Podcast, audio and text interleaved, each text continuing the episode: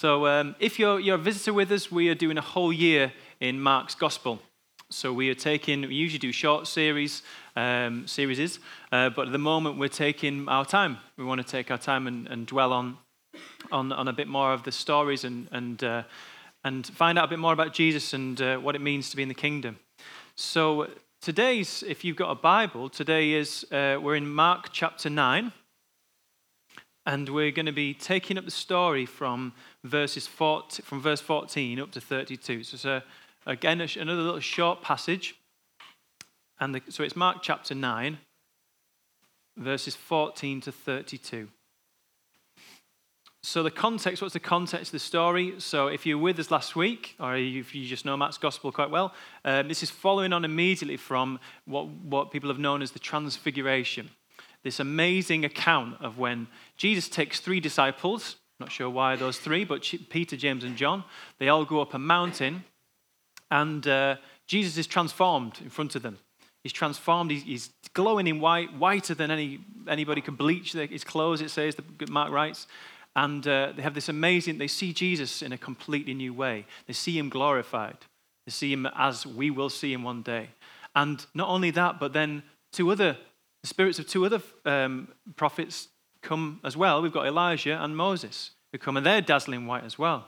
And Peter and the guys don't know what to do with themselves. They're, they're trembling in amazement. And then we hear the voice, as I alluded to this morning, that God says, This is my son, whom, with whom I'm well pleased. Listen to him.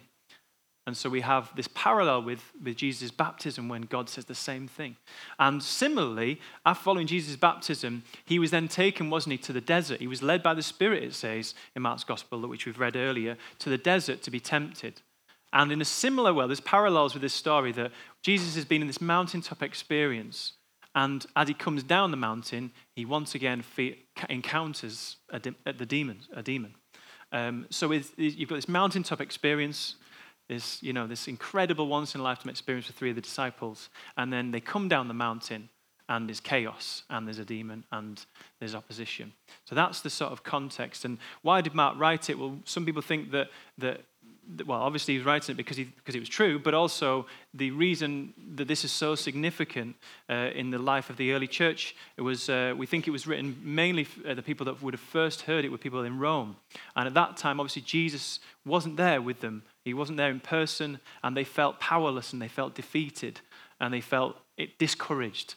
Uh, and it was about a crisis of faith, really. And this whole story is about what do you do when Jesus isn't around? And what role does faith play in that? And obviously, for us, therefore, there's quite a lot to draw out. So let's read the passage together. So it's Mark chapter 9, from verse 14.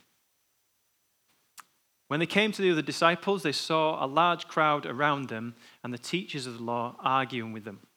As soon as all the people saw Jesus, they were overwhelmed with wonder and ran to greet him. What are you arguing with them about? He asked. A man in the crowd answered, Teacher, I brought you my son, who is possessed by a spirit that has robbed him of speech. Whenever it seizes him, it throws him to the ground, he foams at the mouth, gnashes his teeth, and uh, becomes rigid. I asked your disciples to drive him out, but I drive the spirit out, but they couldn't. You unbelieving generation, Jesus replied, How long shall I stay with you? How long shall I put up with you? Bring the boy to me. So they brought him.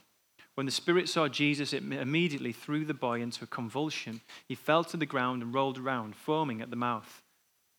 Jesus asked the boy's father, How long has he been like this? From childhood, he answered. It's often thrown him into a fire or water to kill him. But if you can do anything, take pity on us and help us. If you can, said Jesus, everything's possible for one who believes. Immediately, the boy's father exclaimed, I do believe. Help me overcome my unbelief. When Jesus saw that a crowd was running to the scene, he rebuked the impure spirit. You deaf and mute spirit, he said, I command you, come out of him and never enter him again. The spirit shrieked, convulsed him violently, and came out. The boy looked so much like a corpse that many said, He's dead. But Jesus took him by the hand and lifted him to his feet, and he stood up. After Jesus had gone indoors, his disciples asked him privately, Why couldn't we drive it out? He replied, This kind can only come out by prayer. Okay, so this is a, fascinating little encounter, I think, and there's a lot of a lot of things, a lot of areas you could go into uh, when you're speaking about this. And there's definitely a couple of fridge magnet type quotes within this, uh, which we'll come on to. So Jesus comes down the mountain, and uh, with the three disciples, so they and encounters this scene of complete and utter disarray. You've got um, you've got all the you've got the nine disciples, and they're arguing with other teachers of the law. You've got this, this father, this desperate father who brings a boy to the, the disciples and says, Can you drive it? This has got a demon. Can you drive it out? And the disciples, for some reason, can't. And we're going to explore that a little bit together. You've got a crowd that's there, and it's complete chaos. And Jesus can barely hide his frustration at the situation. So it's, it's interesting, I think, as well, that have you ever wondered, the teachers of the law are always there. They always seem to be there in these stories, don't they? And this one, this is the first time where they're arguing, and you've got to wonder, why are they there? Are they really looking to see if, if Jesus really is the Messiah, and this is really is the, ones they've been, the one they've been waiting for, or are they there for another reason? It's probably likely that the Sanhedrin, which is like the ruling, the ruling religious council in Jerusalem, was sending people to spy on Jesus and his disciples to find out what he was saying. Because they'd already come into encounters with him where they'd said, Well, actually, we think that you're blaspheming. We, we're not, we don't agree with you on the matters of the law. It's quite likely, I think, that, that they were sending people to come and to find out what, what else he was saying, what other you know, crazy things Jesus was going to come out with next. Um, and that's probably highlighted by the fact that they were arguing with the disciples, and that was, what, that was the first thing Jesus comes to see. So as soon as the people saw him, it's amazing they say they were overwhelmed with astonishment think, well, why were they overwhelmed with astonishment? Jesus didn't do anything. Jesus just literally rocked up and they were overwhelmed with, with wonder and astonishment. And it just got me thinking that, you know, Jesus, up to this point in his, in his life, up to 30 years old, there'd not really been that much to, to mark him out as something special, had they? He'd been this boy, this, this sort of local boy, uh, son of a carpenter, probably learnt the family trade. Nobody thought he was anything special, really. And then suddenly, within you know, a period of about three years, his reputation is completely transformed to the extent that crowds are coming to every, every time he goes somewhere new, he cannot get peace because crowds are coming and people are overwhelmed with wonder. And it got me thinking, why, why were they overwhelmed with this, this uh, with astonishment? Jesus hadn't done anything. He just literally came down the mountain. And I thought it was similar to when before, before I was a Christian, Jesus was just sort of this sort of reasonably insignificant historical figure. And, you know, and at very worst, he was a, you know, he was a sort of a, a cursory curse word that I used when, you know, when I stubbed my toe. Um, but when he became a Christian, it was like every, my perspective completely changed. I, I started to, when I heard the word Jesus, I'm, my ears pricked up and I'm thinking, oh, what's, they're talking about Jesus or something on a documentary or on the radio, and I'm, and I'm, and I'm absolutely eager to hear more. And I'm, it's like I'm, I can't get enough of this Jesus. And, and I think some people were like that. They, they saw Jesus and they, they were like, oh, he's here again. Um, he's, he's, they were just attracted to him.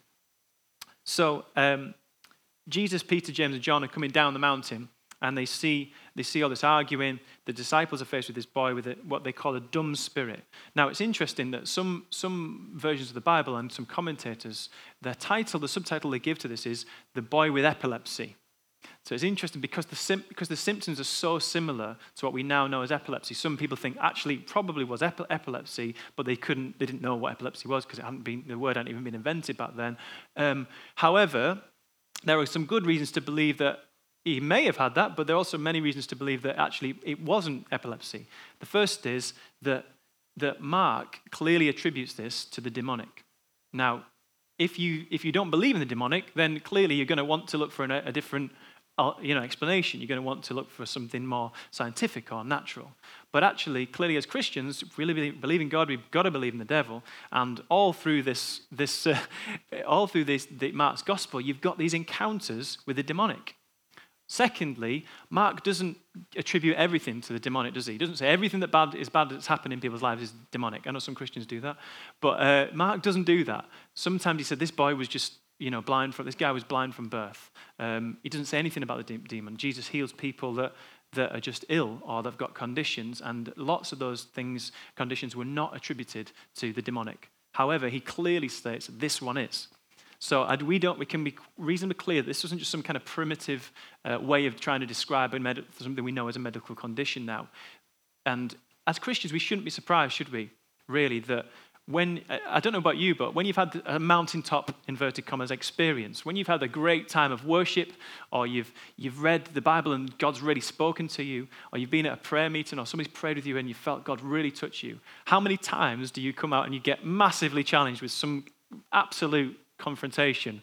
Yeah? Some people are smiling. I mean, it could just be an argument with somebody, it could be something completely natural, but it's always there, isn't it? You have this mountaintop experience, and then suddenly back down to earth. Wow, this is life again. I'm having an argument with my boss or my wife or my husband or a friend or whatever. But sometimes you can clearly feel that it's almost like there is somebody or something trying to stop and trying to derail you. We have, I, have, I often have this, particularly with alpha. I don't know if it's because you're just hypersensitive when, you, when you're planning alpha and stuff, but I often think that when you, when you invite people to alpha and they say yes, often everything goes wrong to stop that person coming. There's, seemingly everything that could go wrong goes wrong. It hadn't gone wrong, uh, you know, up to that point in the, in the week, but suddenly there's all these opposing forces trying to stop. And I think, you know, you can over spiritualize things, but there's definitely there's definitely forces at work that are trying to derail what God is doing. And as Christians, we have to believe that, don't we? That, that there is, God is good and God is the most powerful, but there's also spiritual forces at work. And this is what Mark was saying. Every time Jesus is there showing the kingdom, there's another kingdom at work here. And there's somebody else trying to say, no, this isn't, this isn't, don't look this way, look somewhere else. So, so we have these characters, and, and uh, the father then becomes the main character in the story. And he's, he comes to Jesus and says, I asked your disciples to, to drive this, this demon out, but they couldn't do it. Now, the disciples had every reason to believe they could do this, didn't they? Because they'd done this before. So in chapter 6, we've read already that Jesus sends them out on a mission and they cast out demons, they heal the sick, and they proclaim the message of God. They'd done this before, but for some reason, this time they couldn't do it. And we'll come back to that in a minute, and uh, we'll see if we can, you know, think of some solutions or some, some reasons why. But Jesus, then we have this interplay between Jesus and the Father. Now, Jesus um, does more than just fix a situation. You would have thought if Jesus was just a, a miracle worker, he would have just said, right, great, you, you're gone, impure spirit gone, right, who's next? You know, like kind of like a, you know, televangelist. Um, but Jesus didn't do that. Jesus enters into a conversation with him, doesn't he? In fact, he asks him a question that seems completely irrelevant. He says, How long has the boy been like this? Why is that relevant? To Jesus, Jesus' power to change the situation had nothing, is not inhibited by how long somebody's had a condition. It makes no difference. They could have had it all their life, it could have been five minutes. It makes no difference. So, why is Jesus asking this question? And all I can think of is that Jesus is, is trying to enter into relationship with people all the time, isn't he? He's not just trying to be some efficient, efficient healing machine uh, that goes around and just waves magic wands over people's lives. He's actually trying to enter into relationship with people, and he's trying to find out more about them. He's trying to find out their motives. He's trying to, he's trying to relate to them, and uh, he shows compassion to the Father. And Jesus, uh, the Father's desperation is, is, is evident in this story, isn't it? He's absolutely desperate, and you would be, wouldn't you? Your son or your daughter, your child, has got this condition, this thing that's happening to him, that even, you know, they, they fear for their life, it throws him into a fire. He's trying to, you know, it throws him into the water. He's, he's almost drowned. He's almost burnt to death. Uh, and he's convulsing at the mouth. He becomes rigid. Um, you would be desperate. And if you couldn't get a doctor to do anything about it, you'd be absolutely desperate. So he's heard Jesus can do stuff and he's, he's struggling. He's struggling with faith. And he says, If you can do anything, take pity on us. Like, please just, just pity me. I'm absolutely desperate. I'm at my wits' end here. And it's interesting. Jesus says, if you can. It's almost like, do you know who I am? If you can, of course. And Jesus says this next bit, which has become a kind of fridge magnet theology, which says, everything is possible for one who believes. Now, I think this, this quote bears spending a little bit of time on because if you get it wrong, people have built whole theologies on quotes like this and live their whole lives as if, you know, and you've got to, if you get it wrong, you can really, you know, really get make some mistakes. So what is Jesus saying here? Is he saying, A, I, Jesus, can do anything because the, the amount or quality of my faith, i.e., I believe so much that everything's possible. Is he saying that? Or is he saying, anyone can do anything if they have enough faith. So the emphasis, therefore, being on the amount of faith you have. And actually, sort of even in sort of non-Christian circles now, there's a, this sort of philosophy is quite is quite prevalent, isn't it? You basically you can do anything if you believe in yourself. You can do anything, and and there is some truth in the fact that if you do believe, that you can do something, you're more likely to be able to, to accomplish it. But not anybody can do anything just if they believe it, because clearly that doesn't bear with reality, does it? Is Jesus saying anybody can do anything? All you need to do is have enough faith. Now, some Christians would say that that, that is a true, true doctrine, that actually it's all about the amount of faith you have. And if something doesn't happen, clearly you didn't have enough faith. I've got to say, I struggle with that. I really do struggle with that, that, that, because then it becomes back to you and says, basically, it's about you. It's about how much faith you have. And actually, I just don't believe that that's true. I really don't. So is he saying anything is possible if one has faith in the one who can do anything? And I think this is much more likely. So the emphasis is on, on who we put our faith in. So everything's possible if you believe in God, because God can do anything. Does he mean he will do everything when you ask him? Of course not. That doesn't bear with reality. But Jesus, I think Jesus is saying anything's possible when you believe in God because God can do anything. I think that is what he's saying. Now, I might be wrong. Clearly, you come to your own conclusions on that one. He might mean something else. Um, but they were the sort of three things I was wrestling with. What is Jesus saying here? Um, so I think it is about, about who we have our faith in. And I've, I read this quote by a theologian I'd never heard of, somebody called W. Grundmann. It's always interesting. Theologians always have like letters rather than names. Like, just tell me your name. Like, I don't know what W stands for. Anyway, could have been Wally or Walter or who knows? Anybody know him? W. Grundmann? Wayne. Is it? Wayne Grundmann. All right, okay then. Um, I know Wayne Grudem, but I don't know about Grundmann. But anyway, maybe it is. So he, he wrote this Faith is the assertion of a possibility against all probabilities in spite of any contrary indi- indication provided by our experience of life or the realities of, world, of the world, and in constant battle against temptation. What is it that differentiates this faith from mere illusion, i.e., anybody can do anything, um, which breaks down upon the hard rock of reality? It is not a faith, faith which reaches vaguely into the void, but one that firmly trusts in Jesus Christ. Such a faith has nothing else than Jesus Christ in the middle of a world which scoffs at all our hopes and fears. It fastens on to Jesus Christ with all the strength at its command. And if the demonic power of the storm becomes overpowering, then last resource of a man's nature give vent to the cry, Lord, I believe, help thou mine unbelief. Now it's quite wordy that, but essentially he's saying it's not some kind of vague belief that I can do anything as long as I have enough faith, or, you know, it doesn't really matter as long as you just really, just really muster up enough faith. He's saying it's all about the faith where you've put your faith in, isn't it? It's all about the person that you trust in. And Jesus is saying, I am. If you can, yes, I'm the Messiah. Of course I can. It's all about putting faith in me. He put his faith in the disciples and they couldn't do it, but they put his faith in Jesus and Jesus did it. I love the Father's response here, and which is another fridge magnet. Um, but it is, it is one of the most honest quotes, I think, in Scripture, and I, it completely resonates with me. I do believe, he says, the Father, help me overcome my unbelief. And in that, in those few words, I just think it says so much. I don't know about you, but how many times you felt that like that when you pray? um, I do believe God. I do believe in you, but I'm really struggling to believe right now because all of the opposing forces that are against me, everything seems to be saying the opposite. I do believe, but I'm, everything seems to be saying the opposite of what I believe. Or I know you can do this because you are God who can do anything, but I also know you might not because I've been here before. I mean, I've had faith to move mountains before. I've prayed over dead people and they've not been raised from the dead. I, and it, you can't tell me I didn't have faith at those moments. I had absolute faith, absolute faith. I've prayed for people who, to get healed and they haven't got healed. I had absolute faith, every faith that they were going to get healed, not even a, a moment doubt, and it didn't happen. Now, does that mean that God doesn't do it? Of course not. But it does mean that there is the reality of our prayer life is that sometimes we don't get what we pray for. In fact, a lot of the time we don't get what we pray for. God is outside of time, isn't he? He's, he, doesn't see time in a linear fashion like we do. He, he's outside of it. He can see the end and the beginning at the same time. He understands that every prayer that we pray he knows the answer to them. He knows the, the, the, the way it will affect different people and communities and nations. He doesn't, sometimes he says yes, sometimes he says no, and sometimes he says not yet. And we don't always know the reason why. But this guy is he's wrestling, he's desperate. He says, I do believe, but I'm really struggling.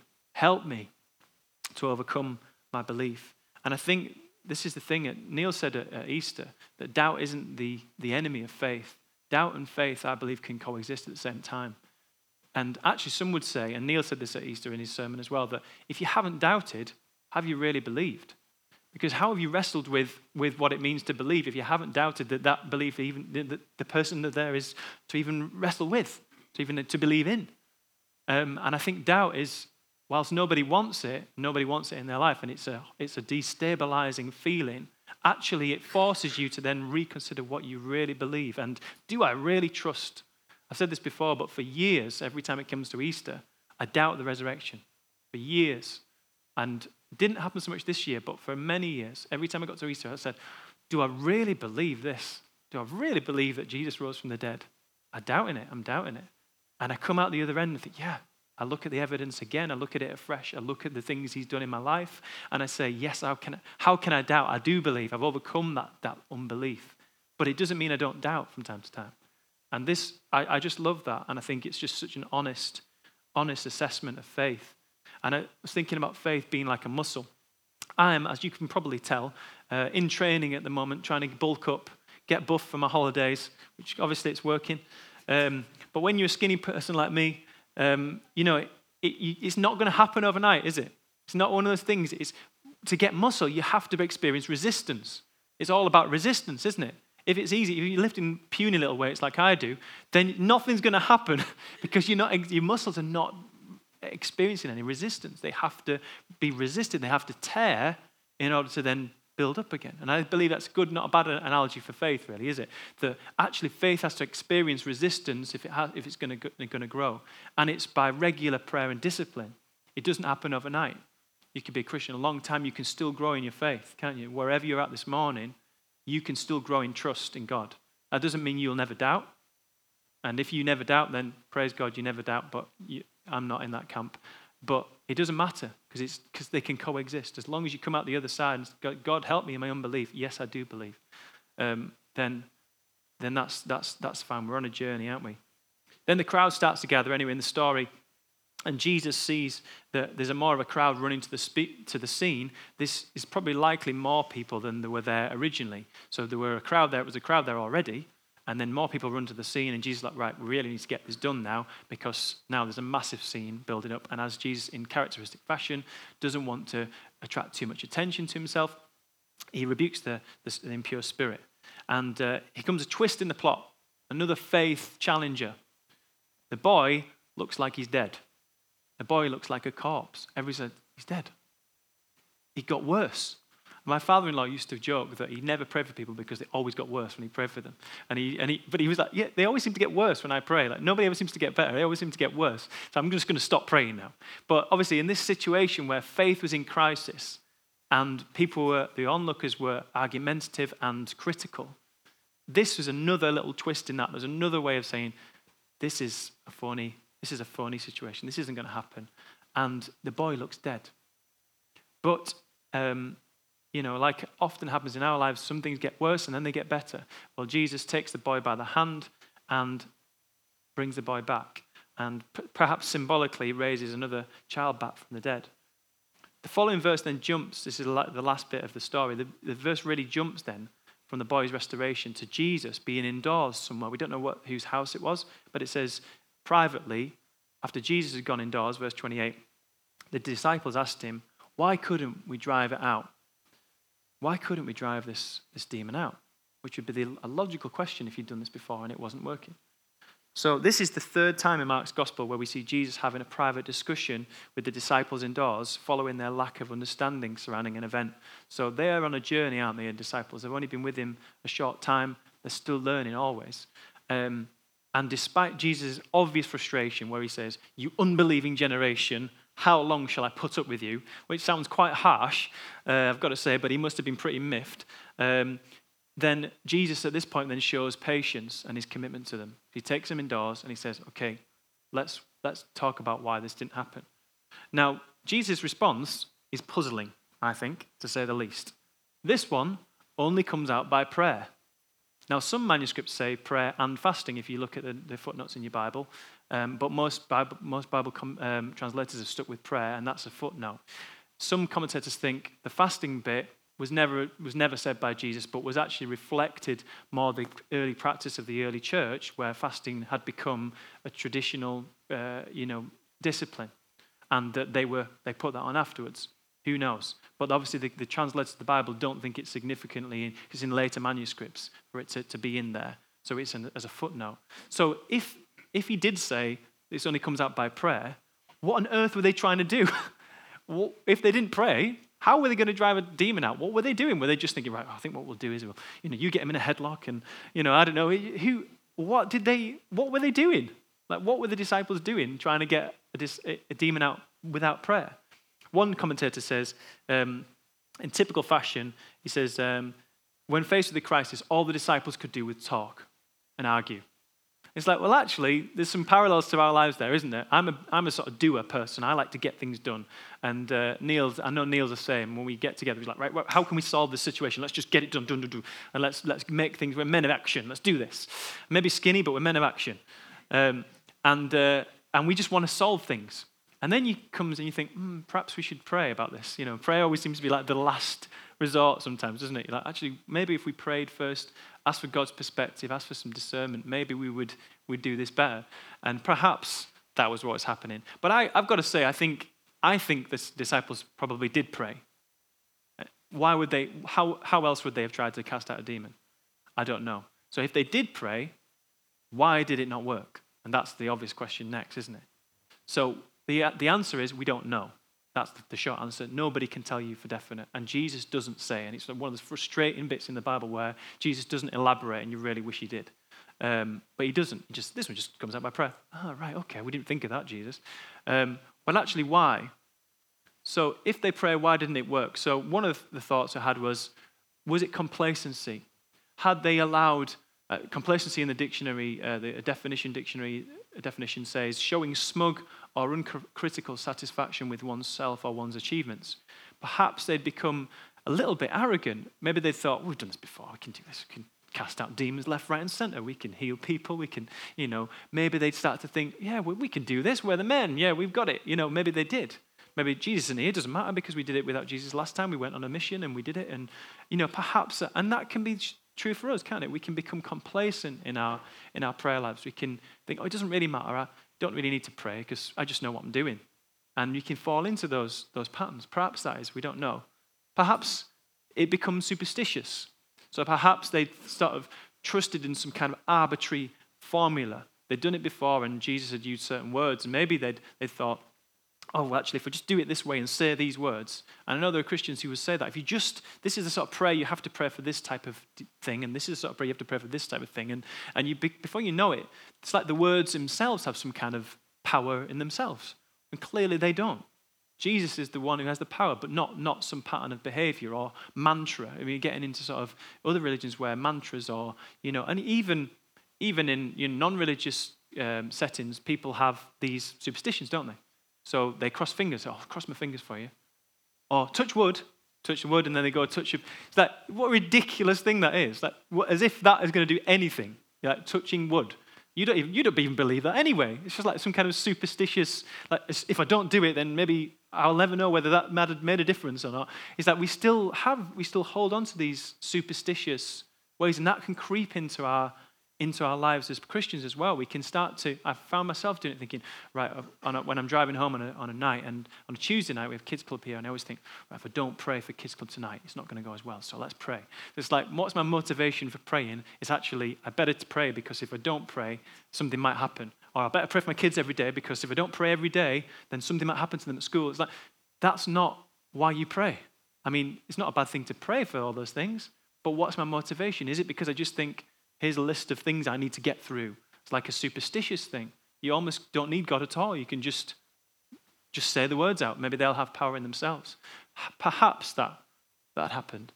Maybe this arguing with the, with the teachers of the law was significant. Maybe, maybe they were arguing with one another. we we already know in the, in the gospel that they, they've become competitive about who's the best, you know, who's the greatest disciple and all that stuff. We know that they, there's some kind of there's a boyish compet- competition there. Maybe they argued about who should be doing it. We don't know. Um, or maybe they just were like every other uh, disciple ever before and since who is faced with the inadequacies of, of, basically not having all the answers and not being able to do everything they want to do.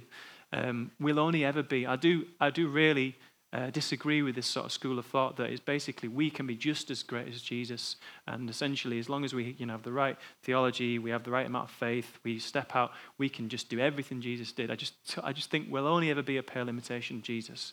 We'll only ever be a pale imitation of the Savior. We're never going to be Him. And we are, we are agents of His grace and His kingdom. We are given authority. We are given gifts to use.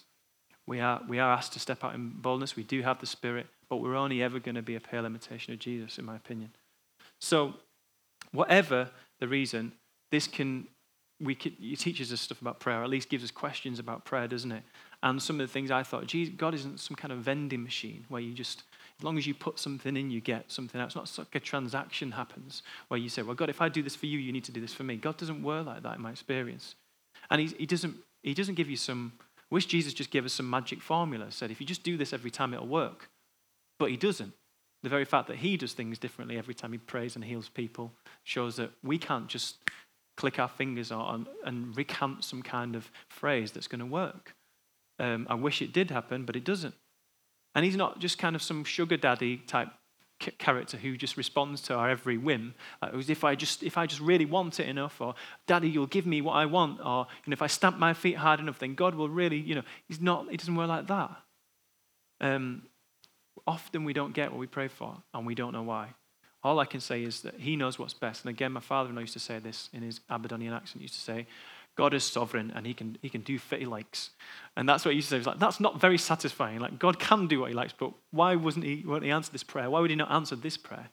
We don't know sometimes. And that's all I can offer you this morning is that it's probably what you already know. All, our, all he asks us to do is trust in him, doesn't he? He asks for faith. And I, faith as small as a mustard seed. And I'm sure in this place, between us, we have faith as small as a mustard seed. Um, but we don't have all the answers. So I could talk all day, but I'm not going to, um, thankfully. So I want to know what you guys are thinking. Maybe you can shed some more light on this passage. Maybe you've got questions. Maybe you've got things that really stuck out to you. Who wants to kick us off? I'm going to, going to bring the microphone around just so that it can be recorded on the, on the sermon. He's got a thought. Arthur's got a thought. Cheers, Natalie. Yeah, I think that, that bit at the end uh, was really helpful, Ian, because it is a struggle to deal with that section, but I think you've done that really well. Um, and I read a book recently um, uh, by Dr. Martyn Lloyd-Jones about revival, and he makes a big deal of this particular phrase, much in line with what you're saying, really. What, what he's basically saying is this kind that's what Jesus said. Mm. This, this kind of situation, yeah. this kind of opposition. And, and I think it's, it ties in with the feeling that we had at the beginning when, some, when we were praying about revival and sending the fire. And, mm. you know, it doesn't happen until we reach a point where we are saying to ourselves, this situation we can't deal with. Mm. You know, we've been dealing with so much. We've got so many activities going on. We're doing lots of stuff. Nothing wrong with that. Yeah. It's all good stuff. Yeah. But we but we now sense that we need something else. We yeah. need something extra. Mm. This kind can only be dealt with by prayer. Yeah. So I found that really helpful. Yeah. Yeah. Thanks, Arthur. Yeah. Anyone else?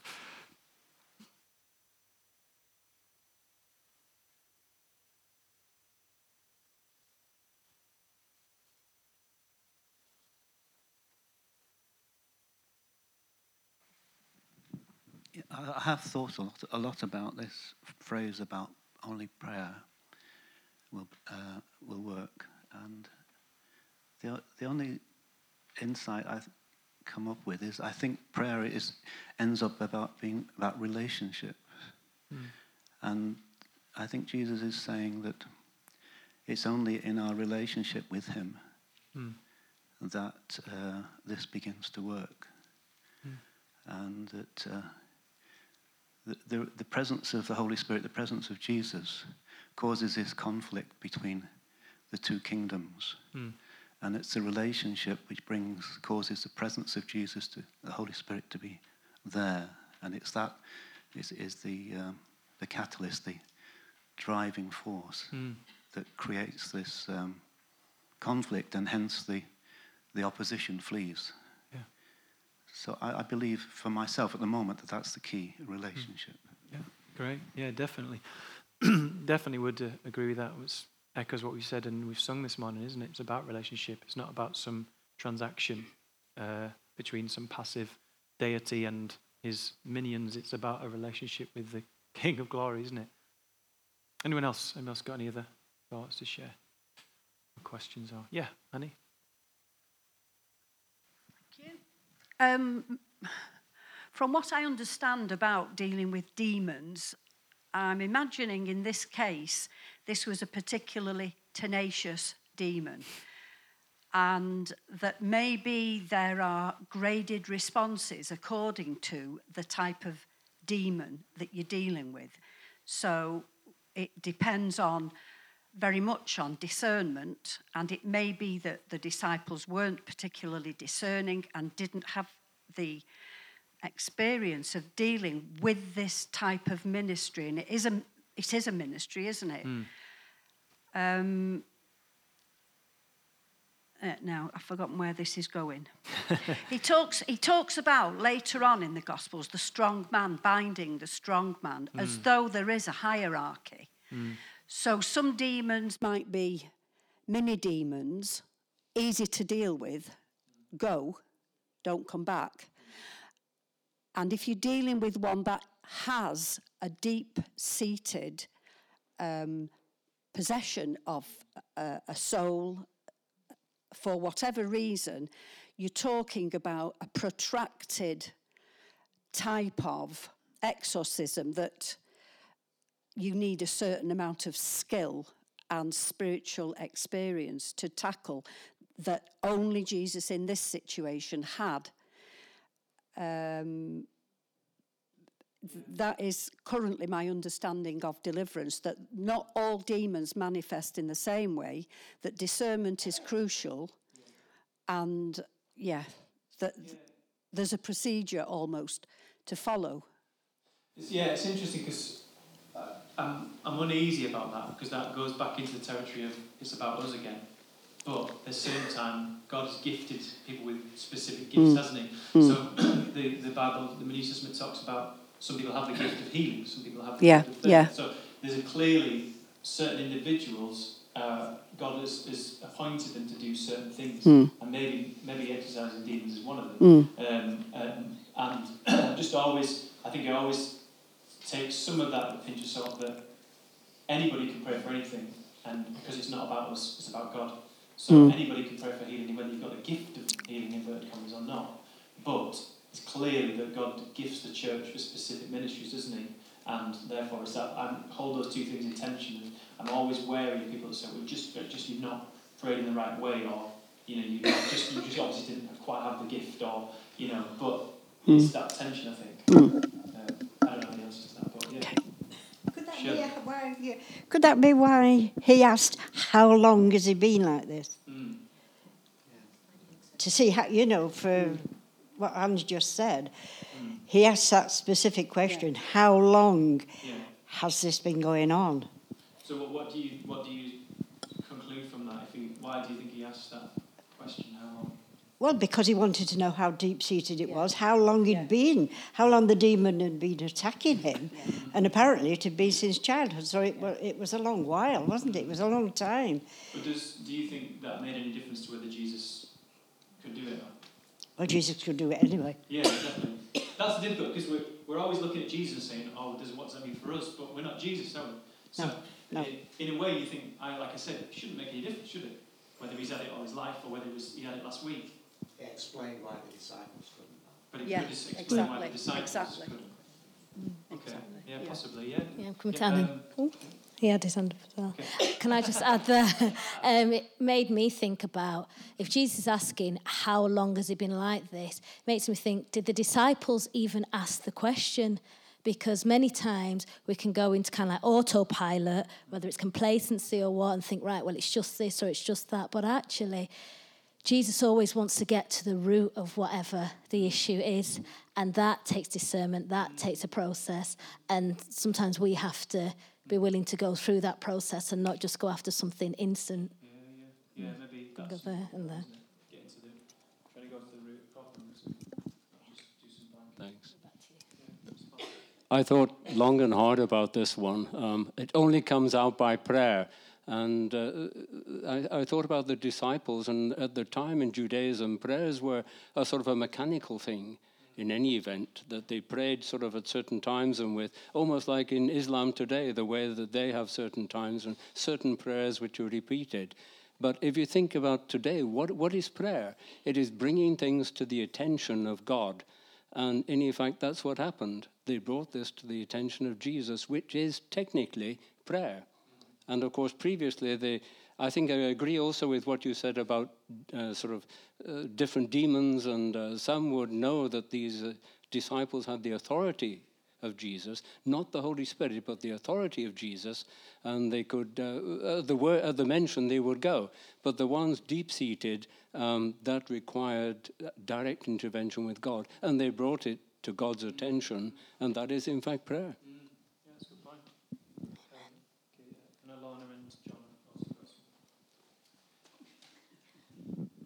Mine's just a silly observation, really. Um, the fact that this is a deaf and dumb spirit um, renders the, the person deaf and dumb, but it can actually hear, you know. So while the boy couldn't, the, the spirit could uh, and could respond. I just it was just an interesting sort of thought that popped into my head.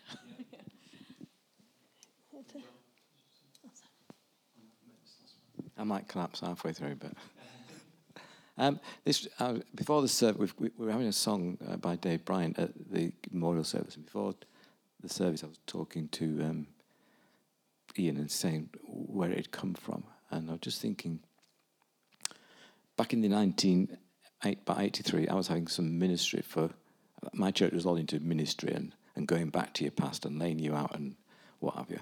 And um, I'd had a session with two of our people and they'd got me halfway through and left me a wreck, basically, um, which really annoyed Snoop, but I was just, couldn't be bothered. Um, and about two or three weeks later, we had Dave Bryant came, who um, is a, is a it's got some famous songs which I can't remember at the moment. And we had an, uh, there was a men's night, and all that happened was he came, he went through his album, sang the songs, and um, and spoke. And just peacefully, God came and did the finished it off in an amazing way. And I was just thinking, and that in a sense is the same as the other boy, where there was two people that had an attempt. And I was just wondering, does this one only come out in prayer? It means that you're actually praying to start with to think, what actually do we need to do in this situation rather than dive in? And perhaps we need to think a bit first before we think, how can we sort of help this person through this process? Yeah, prayer being the first, the first step rather than the, the afterthought. Praying, well, the prayer is which, what steps do we take? Yeah, yeah. yeah. yeah definitely. Right, well, oh, go on, Leslie. Is it maybe to do with human willpower that sometimes that when we're praying or wanting something that we can exert our own willpower and not rely on God's will. So that what it's saying is it only comes out by prayer is to hand it over to God and let Him do rather the um, work. Rather, than exert uh, our own thought yeah, I think, that is, I think that is a danger when we pray, isn't it? That's always a danger. It's, prayer is one of those things. It's a sim- the mechanics of prayer is really simple, isn't it? Yeah. Speak to God. But actually, it's when you peel the layers back, there's so many things that prayer is and isn't, and so many ways, you know, attitudes you can come to it. And if you just come like, it's, it's basically if I just say, I want this enough, and say, say God in, in Jesus' name at the end, am I really praying? For, you know, well, back to what Paul said, is it's not relationship, is it?